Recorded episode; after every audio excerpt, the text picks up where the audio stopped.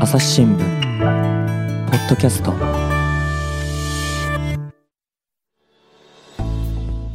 朝日新聞の神田大輔です、えー7月10日投開票の参院選に向けまして日本の課題について政策面点検をしております。今回はですね、えー東京経済部北川圭一記者に来てもらっています。北川さんよろしくお願いします。よろしくお願いします。さて北川さん今回テーマは何でしょう？今回、えー住宅ローン住宅ローン。とか、まあ、不動産とか、うん。そういうのをテーマに、えー記事を書きました。住宅ローンっていうと何か今問題になってるんでしょうか？そうですね、住宅ローンが、うん。えーまあ上がっ金額が上がっている、不動産価格が上がっていることに連動しあー。て、住宅ローンの価格もどんどん上がっているというのが、一つの、まあ、大きなテーマになっています。住宅の値段が上がるとローン、えー借金ですよね。お金を借りる額っていうのもどんどん増えているという話ですかね、はい、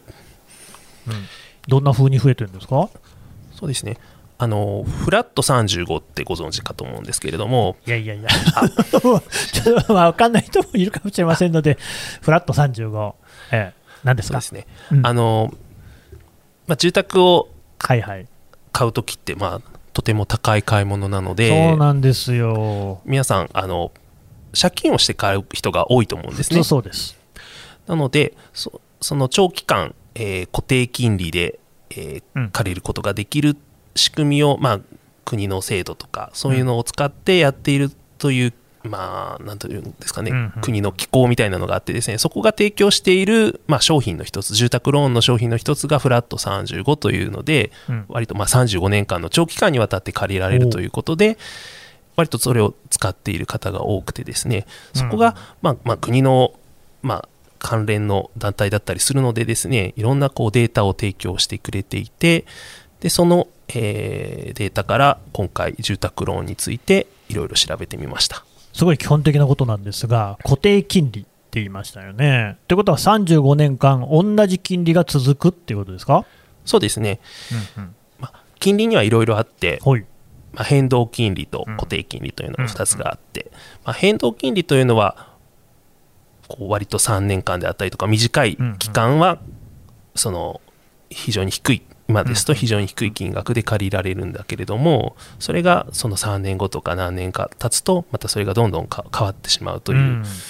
今はその日本銀行が、まあ、あの非常に低金利でうん。こうお金を借りられるような金融政策をしているので、まあ、低金利でお金を借りられる変動でも借りられるんですけれども、まあ、長期間、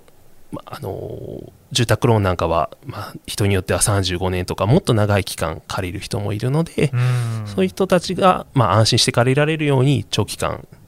固定金利で借りられるという、そんな仕組みもあります。これね、まあ、借金の話ですから、金利っていうのは、要するに、えー借りた分のお金や利子をつけて返さなきゃいけないということですよね。で、まあ、ざっくりという話をしますと、き例えば金利が1%ですよってなると、1万円借りたら100円返さなき、つけてね、1万100円返さなきゃいけないってわけですね。で、えー固定金利っていうことになると、まあ、向こうね、35年なら35年の間、ずっとその1%、1%だったらですね、えーの金利を払えばいいわけですけれども、変動金利となると、今はね、おっしゃったように、えーゼロ金利政策なんてことも言いますから、めちゃくちゃ低い金利になってるわけですが、将来には、例えばこれがじゃあ3%に上がりましたよとなったときに、変動金利もじゃあ3%になりましたとなったら、え100円じゃなくて300円、利子を払わなきゃいけないわけですね。つまりそこはあの動く可能性があると。固定の方が将来にわたって、え一定の金額を支払い続ければいいっていう、まあ、安心感みたいなのはあるんでしょうね。だけど、変動の方がやっぱりその時々に即した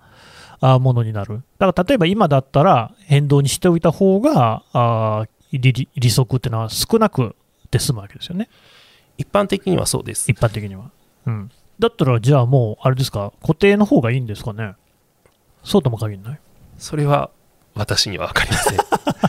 つまり今は低いけれども、はい今後その景気がまあ例えば良くなったり、まあね誰もまあわかんないですもんね。今アメリカとかヨーロッパなんかはどんどん利上げって言って、えー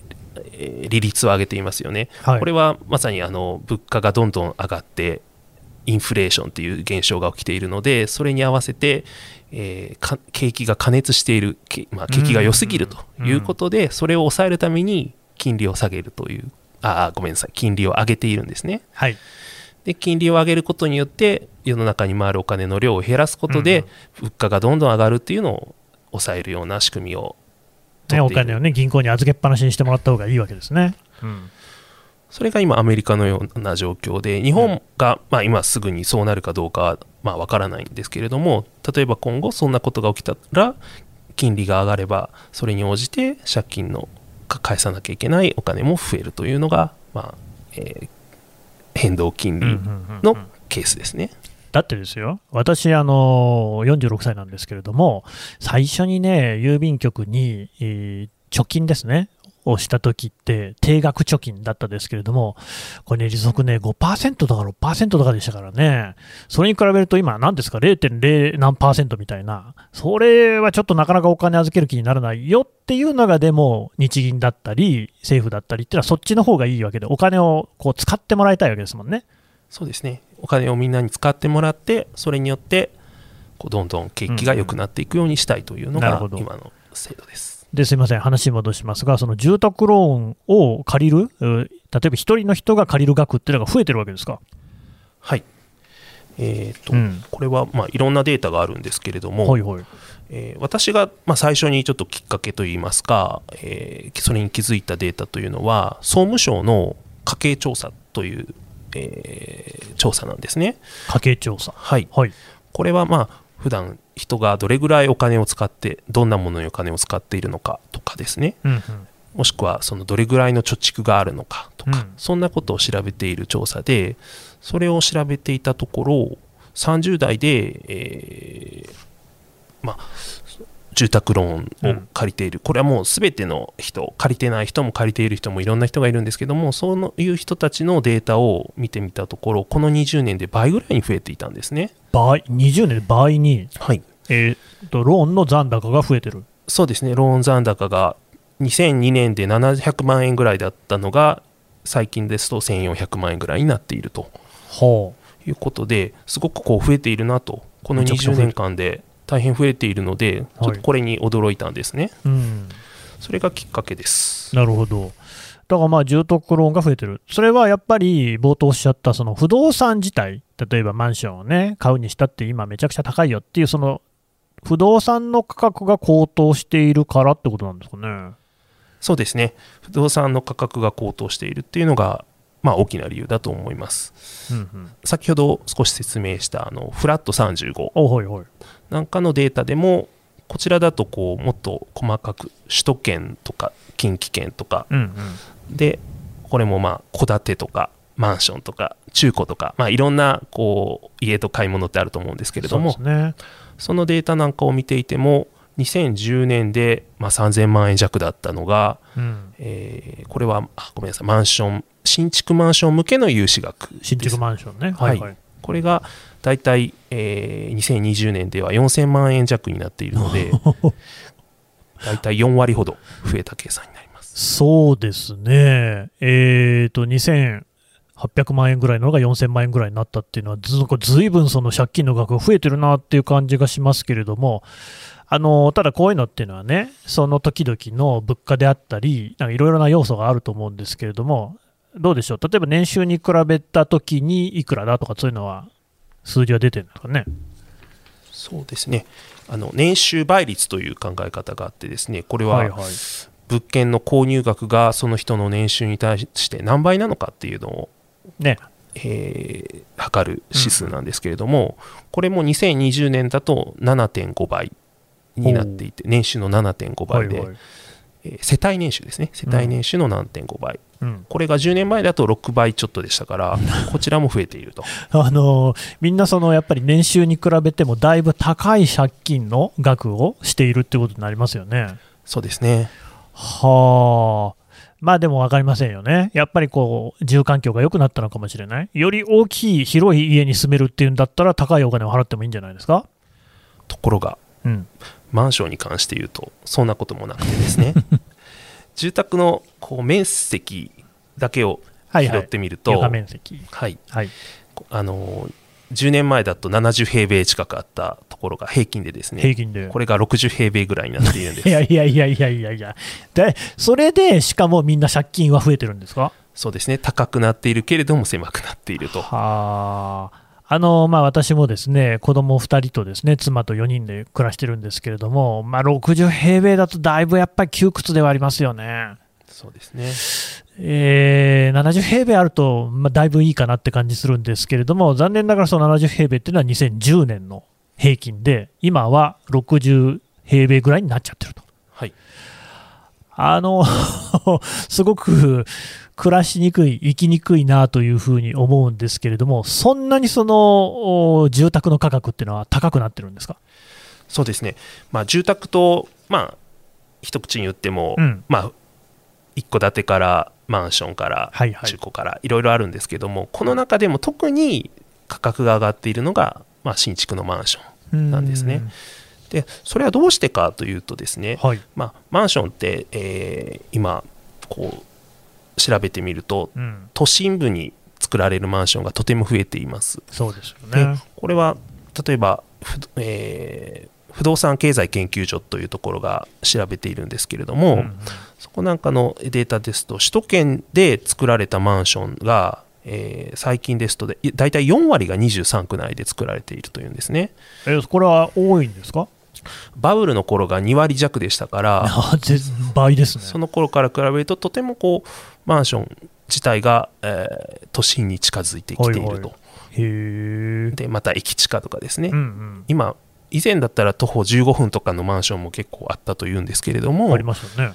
もう最近はまあ立地のいいと駅から徒歩5分ぐらいじゃないとなかなかマンションを作らないと言われていてですねおお。駅地下でさらに都心部で、えー駅なんかの利用もしやすい。そんなところにこうマンションが集中してきているというふうに言われています。あれですか、じゃあ、駅からバスに乗ってくみたいなところはあんまり最近はないんですかね？そうですね。減っているということですね,、うね。なるほど。これはやどうしてそんなあの都心に人気が集中してるんですか？そうですね、まあ、いくつか理由はあると思うんですけれども、はい。マンション価格自体がまあ上がっちゃっているのでそういうこう、立地のいいところじゃないとなかなかマンションを買ってもらえないと あ高い値段払って、偏僻な場所はちょっと嫌かもしれませんね。でなぜマンションの価格が上がっているかというと、はいはい。一つはまあその人手不足によってこう職人の方の賃金なんかが上がっているとかですね、うんうんあとさらに資材価格なんかも上がっているのでこう建設にかかるコストがとてもかかっているなるほど。でさらにさっきのような理由でこう都心部は人気が集中しているので、まあ、以前に比べると地価自体も上がってきていると、うんうん。そんなのでこう今マンション価格が上がっていると言われています。うーん。で、まあ、あれですかね、マンションの価格自体はどうやったって高くしか作れないので、まあ、それであれば、せめてその都心部、人気の高いところにマンションを作ることで、なんとかそのお値段分のこう価値はあるんですよっていう、そういう感じを出そうとしてる。ってな感じところですか？そうですね。そう思われます。うん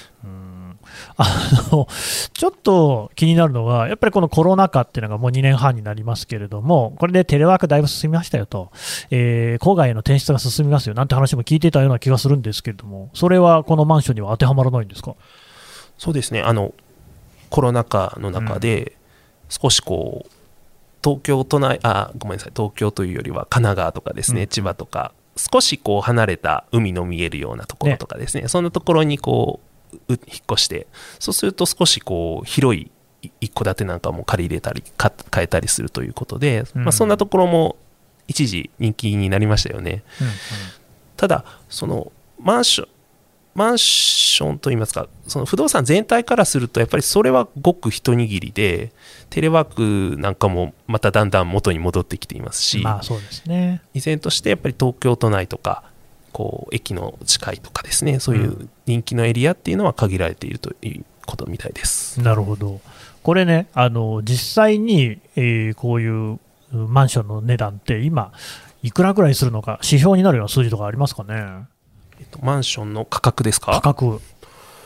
例えば先ほどもあのご紹介した不動産経済研究所なんかでは、はいしえー首都圏で、えー昨年2021年ですね、うんに売り出された新築マンションの価格という平均価格を出していますけども、うん。これが6260万円いうことでうん。まあ、前年からは3%ほど増えたんですけれどもお上がってますね。バブルの頃と比較しても当時6100万円台でしたからは。これを上回っていると言われています。あのバブルといえばですね狂乱物価と言われたあのバブルですよね。あの頃よりもマンション高いんですか？そうですねこれは先ほど言ったようにマンションのはい。中でも売り出されるのが東京都内とかが増えているので、まあ、それも理由としてあるんです。当時、23区内ではもっと何億円もするマンションがバカバカと作られていたのでですね。あ単に都心で比べればもしかすると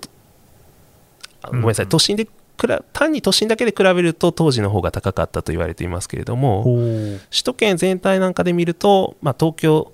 あの都都内23区なんかの割合が増えているために平均年齢はあごめんなさい平均のえー価格ですね。価格ですね、うん。価格は上がっているとなるほど。バブルの頃もおそらくは千代田区、港区、そんなところだとね、高いのはもう本当にオークションって言いましたからね、当時からね、高うん。あったんでしょうけれども、まあ、今は23区っていう、もう少しね、こういろんなところにあるんだけれども、昔はそんな値段のマンション建たなかったよねみたいなところ、まあ、例えばですけれども、えー東京とかまあ首都圏にね、湾岸と呼ばれる地域がああって、まあ、あのどこら辺からって言ったらいいんですか、東京湾岸ですよね、えー芝浦であったり、豊洲であったりとかね、あと、まあ、ちょっと千葉の方まで続いてると思いますけれども、あの辺とかって昔は住宅そんな建ってなかったですもんね。そうですね。あの辺りはおそらくもっと港湾エリアというか。だってお台場とかなかなかったっていうか、あるんだけど、そんな住宅建ってないとこでしたもんね。そうですね。当時はおそらくまだ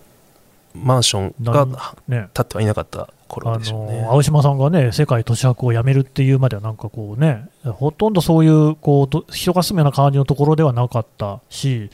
に比べると、やっぱり今はいろんなところに建つようにはなったんだけれども、にしてもバブルの頃よりも高くなってるっていうことなんですね。そうですね、まあ、都心部なんかのマンションはもうオークションという言葉は死語だと言われていますけれどもうん。え、ど死後って、もうそう言わないってことですか？全てがオークションなので。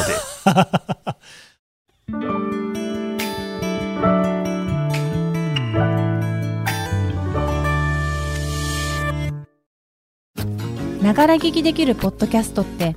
私の生活スタイルにちょうどいい。朝日新聞のニュースレターに登録すると編集者が厳選したニュースがメールで届くよ。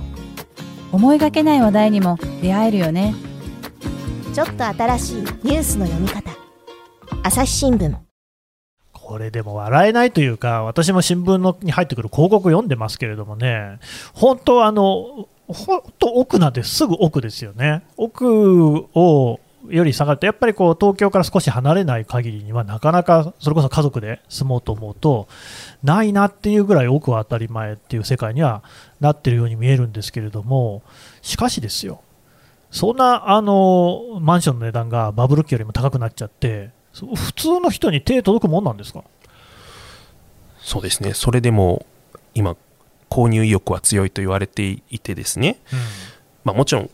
需要があるからこそそれだけの値付けになるわけですけれども、うんうん。そのまあ一つがですね、まあ、パワーカップルと言われる存在だと言われています。パワーカップルというのは、まあまあ、今男女もう共働きの世帯というのがどんどん昔に比べると増えてますけれども、うん。そういう男女で、えー共働きでこう世帯年収なんかもかなり高いそういった、えー世帯がパワーカップルと言われていて、うんそういう都心部でのマンション購入なんかに、えーかなり強い、えーまあ、需要があると、うんそういうふうに言われています。まあやっぱりそう、あれですか、2人ともね、えー収入が高いっていうことで、その普通の家庭に比べると、おだいぶそういう高いマンションを買うこともできるって言ったら、そういう話なんですかね。そうですねつまり男性1人で働いてたら先ほどの年収倍率例えば7倍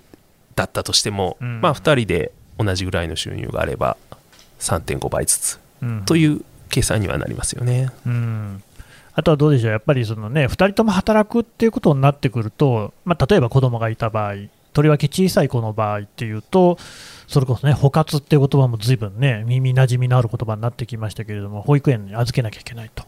いうことになってくると、食住接近の方が良さそうだし、となると、大体の職場っていうのは都心にありますから、都心に近いところにマンションあった方がいいんでしょうね。そうですね。以前、まあ、男性が一人で働いていたのが主流だった時代は、通勤という言葉も痛いと書いて 通勤なんて言われていましたけれども、ね。え。それによってこう、まあ、郊外に家を買ってそこで、まあ、通勤電車は、まあ、男性だけがこう大変な目をするとうんうん。いうことで、でもまあこう奥さんと子供たちは、まあ、郊外で幸せに暮らすとうん。いう、そんなのが、まあ、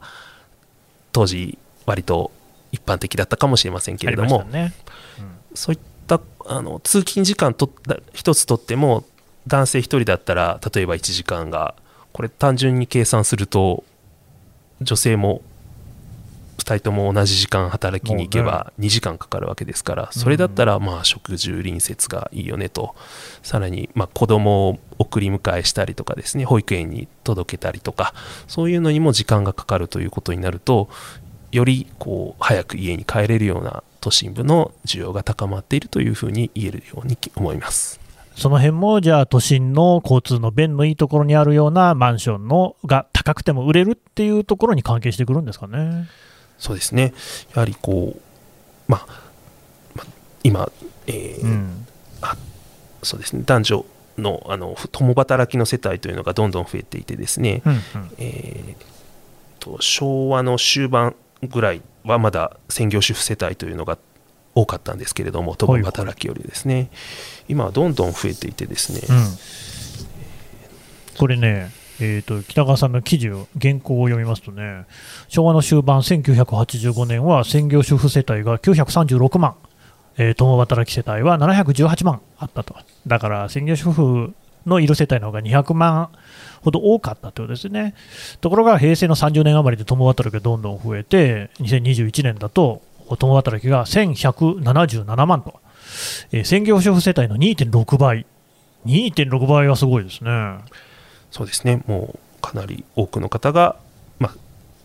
共働きで働いてあの、うんうん暮らしているというのがもう当たり前になってきているということですね。なるほどね。だからまあおっしゃったように、その昭和の時代っていうと、ですね少し郊外に家を構えて、えーまあ、住居環境としてはまあそれなりのものがあって、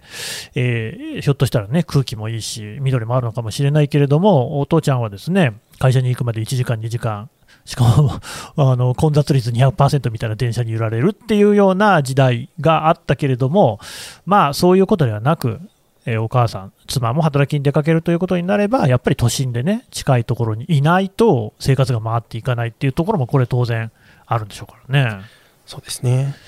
ただ、なんかその、うーん、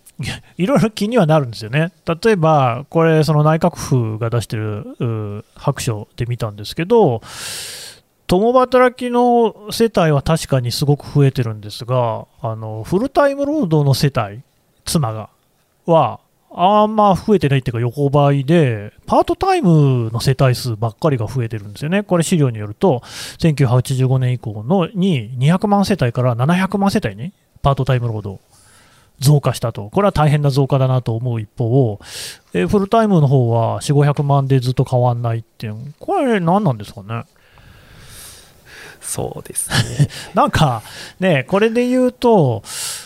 働く女性が増えたのはいいんだけれども、何かしらそのね、えー企業とかにとって使い勝手のいいような仕事、例えば非正規労働であったりとか、あと、なんていうんですかね、まあ、えー正社員を下支えするような仕事に結局女性が集中しているのでは、なんかパワーカップルっていう言葉とはちょっと印象が違うような気もしますけど、どうでしょうね。確かにおっしゃる通りそうあの内閣府の白書なんかには、うんその単に共働き世帯というだけではなくてそのし週の労働時間が短い人あの世帯とフルタイムの世帯に分けたような数字なんかも出されているので、まあそれはもうまさにデータの通りだと思いますけれども、うんあともう一つ気になるのは、いやあのそうやってね、女性が社会進出するのは非常にいいことだと思うんですよね、本当に。ただ、なんか結局、お金稼いでもですね、えーと、マンションのローンを返済と、か、なんかそこら辺に吸い取られていってしまって、それこそあと、ね、保育園の費用とかも本当に結構なお金を取られますからね、えー、っと結局、一体何のために働いてんだっけみたいなところで言うと、あんまり状況がですね変わっていないような気もしなくもないですが、その辺はどうですかね？そうですね。いや、まあ、あのまさに不動産とかマンションの価格なんかが上がっているので、うん、こうまあ、特に、えー、定年後もですねこう35年ローンなんかだと例えば40歳で借りると75歳まで払払わなければならなくなっちゃうと。はい、はい、もちろん退職金でこう全て払っちゃうよなんていう人も少なからずいらっしゃると思うんですけれども、まあまあまあただこう老後もうん、そうですね。あのマンションの返済のために働き続けなきゃいけないなんていうことになると、これは結構大変な時代になっちゃうなと思います。これ実際そのね、えー、借金、ロードンをしている年齢とかのそういうデータもあるんですかね。そうですね。えー、っと、返済の、うんうんまあ、何歳ぐらいまで返済しているのかという、はい、これ、まあ、厳密なデータはなかなかないんですけれども、ね、ただこう、フラット35のデータをですね、えー、借りた時の当初の借りた年齢と、うん、えー、それがその方がどれぐらいの返済期間あ融資期間で借りているのかっていうようなデータはあってですね、これを調べてみると、えー、とですね、うん、そう、昨年のデータですと、フラット35の、えー、平均借入年齢が41歳代でですね、41歳。はい。はい、で、融資年融資期間というのが、えー、32年ほどなんですね。うん、でこれは単純に合わせると74歳近くになります。でまあ、これは、まあ、もちろん先ほど言ったように退職金で繰り上げ返済するよというような方もいらっしゃるので実際に皆さんがじゃあ74歳まで払っているかどうかというのは分からないですけれども、一方で、まあ、なかなかこうコロナ禍で年収が落ちてしまったとかいろんな方がいて想定通り繰り上げ返済ができないようなケースもおそらく少なからずあると思いますし、うん、そういった、えー、方もいらっしゃると思います。で今申し上げたその74歳という想定年齢は20年ほど前のデータを見ると68歳ほどだったので、うん、68歳から9歳ぐらいですね。だから大体5歳ほど上がっているということになりますね。なんかだいぶ上がっちゃいましたね、まあ、これはその、まあ、借り入れるタイミングが少し遅くなっているというまあ、晩婚化とかいろいろ理由はあると思うんですけども、はいはいうん、というのとあとまあ35年ローンとか今もっと40年とか長い期間、えー、返済ができる商品がたくさん出てますし、まあ、必ずしも80歳までに返済しなきゃいけないということではなくてもっと長い期間借りられるような商品もあるのでどんどんまあ借りられる期間、まあ、年齢と期間が伸びてこういうことになっているんだろうなと思います。あの今おっしゃったね、そのフラット35を今借りようっていうのね、最初のに借りようとした時の年齢が41歳ぐらいがま平均ということですかね。うん、41歳って確かにそうですよね、えー、だいぶ結構ね、ベテランになってきてる感じはある。で、30代、昔はだから、昔っていうか、えー、比較的してるのは20年前ですか。ら、20年前だとおそらく30代後半ぐらいの時に、よし、家買うぞ。っていうこう決断の時期が来てたのが、40代の前半ぐらいまでこうちょっと後ろ倒しになってきているとおっしゃったような晩婚化とかもあるのかもしれないし、うんまあ、こんだけその例えば1億円とかね、いう値段になってくると、やっぱこう若いうちにおいそれとこう購入に踏み切るっていうのも、なかなか一つの決断というか、勇気というか、いりそうですもんね。そうですね、躊躇しますよね。でも、結局そうなると、返済の期間が長くなって、えー、だいぶ年を取ってからも返済を続けなきゃいけない、年を取るまで返済続けなきゃいけないっていうことにはなってるっていうのが、こういう数字からも言えるわけですね。そうですね、まあ、頭金を1つ貯めるのも相当な、えーまあ、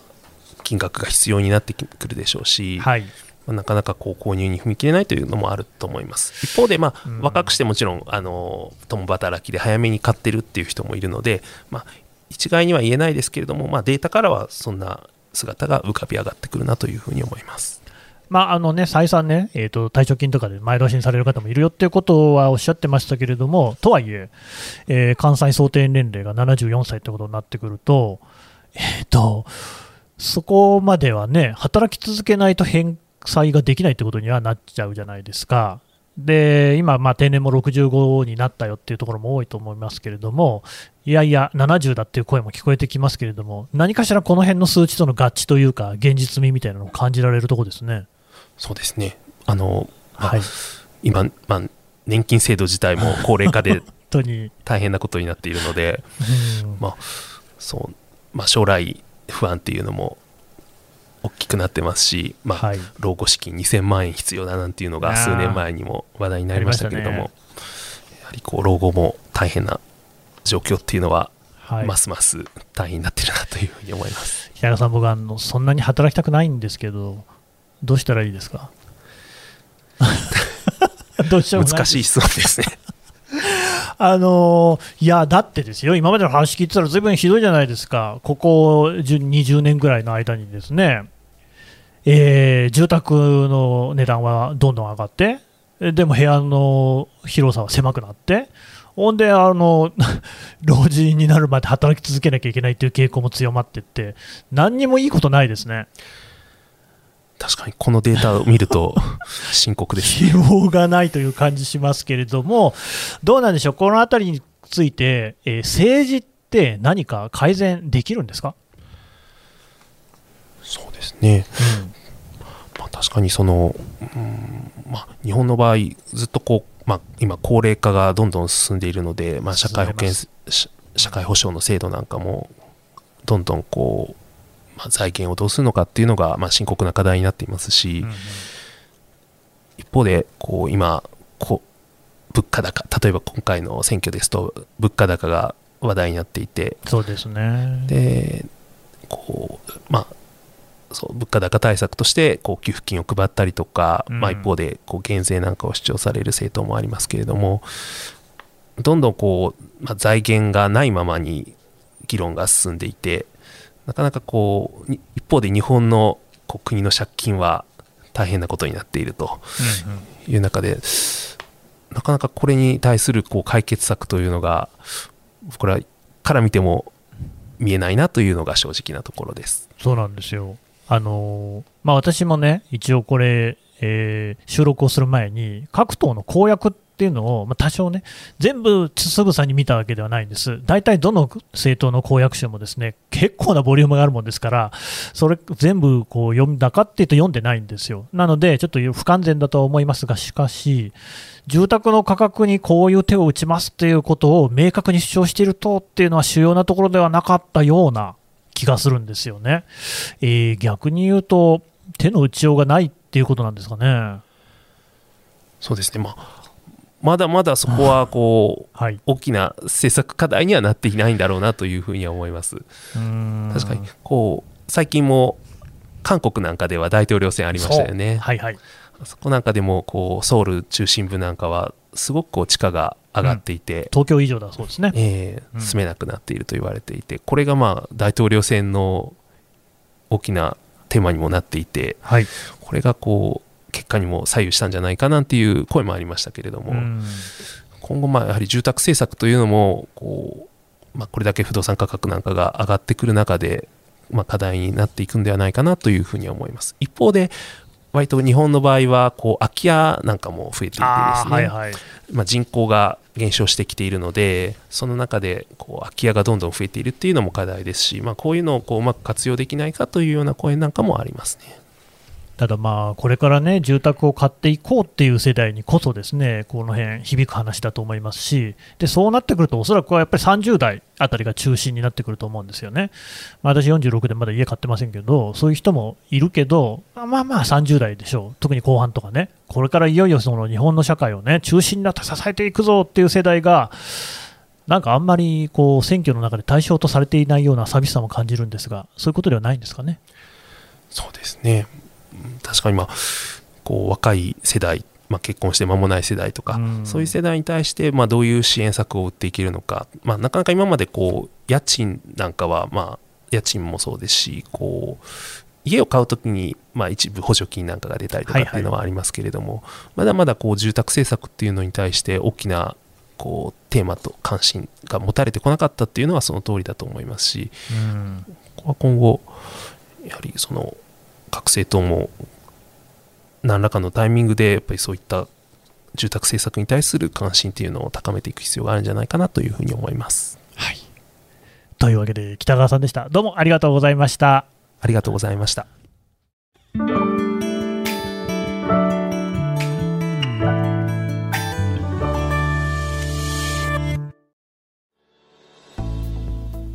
はい、えー東京経済部、北川圭一記者のお話を伺ってきました。さてね、北川さん、今回お話しいただいたようなことは、朝日新聞デジタルで記事でも読めると、こういうことですね。はい、えー日本経済の現在地というテーマで今、えー経済部中心に、えー連載記事を書いていまして物価ですとか、うんまあ、今回の住宅ローンもそうですし、まあ、その他投資とかですね電気とかそういうテーマで、えー記事を書いていますのでぜひご覧くださいはい。それとですね、あの朝日新聞デジタルの方では、例えばボートマッチというサイトサイトがありましてですね、これをですね、えーまあ、アンケート方式といいますか、進めていきますと、えーあなたの考えにあどれぐらいですね、それぞれの政党、あるいは候補者がね、マッチしているのか、えーその辺も数字で出てくるとか、そんなのもありますので、ぜひですね、投票の参考にしていただければと思います。北川さん、どうもありがとうございました。ありがとうございましたえー朝日新聞ポッドキャスト最後までお聞きいただきましてどうもありがとうございました、えーこの番組をですねアプリでフォローをしていただくあるいはレビューをつける感想のフォームからですね、えーご意見をいただくというのも募集しております。それからツイッター上ではですねコミュニティというのを作っておりましてそこでは番組の情報の先出しもしております。これ全部ですね、えー記事も含めまして概要欄の方からご覧になっていただけますのでぜひご活躍ご活用ください。それとあのえー朝日新聞ポッドキャストはですね、えーニュースの現場からの他にメディアトーク、SDGs、シンプルに話そうと、いろいろなプレイリストを作ってございます。そちらも聞いていただければと思います。朝日新聞ポッドキャストは朝日新聞の神田大輔がお送りしました。それではまたお会いしましょう。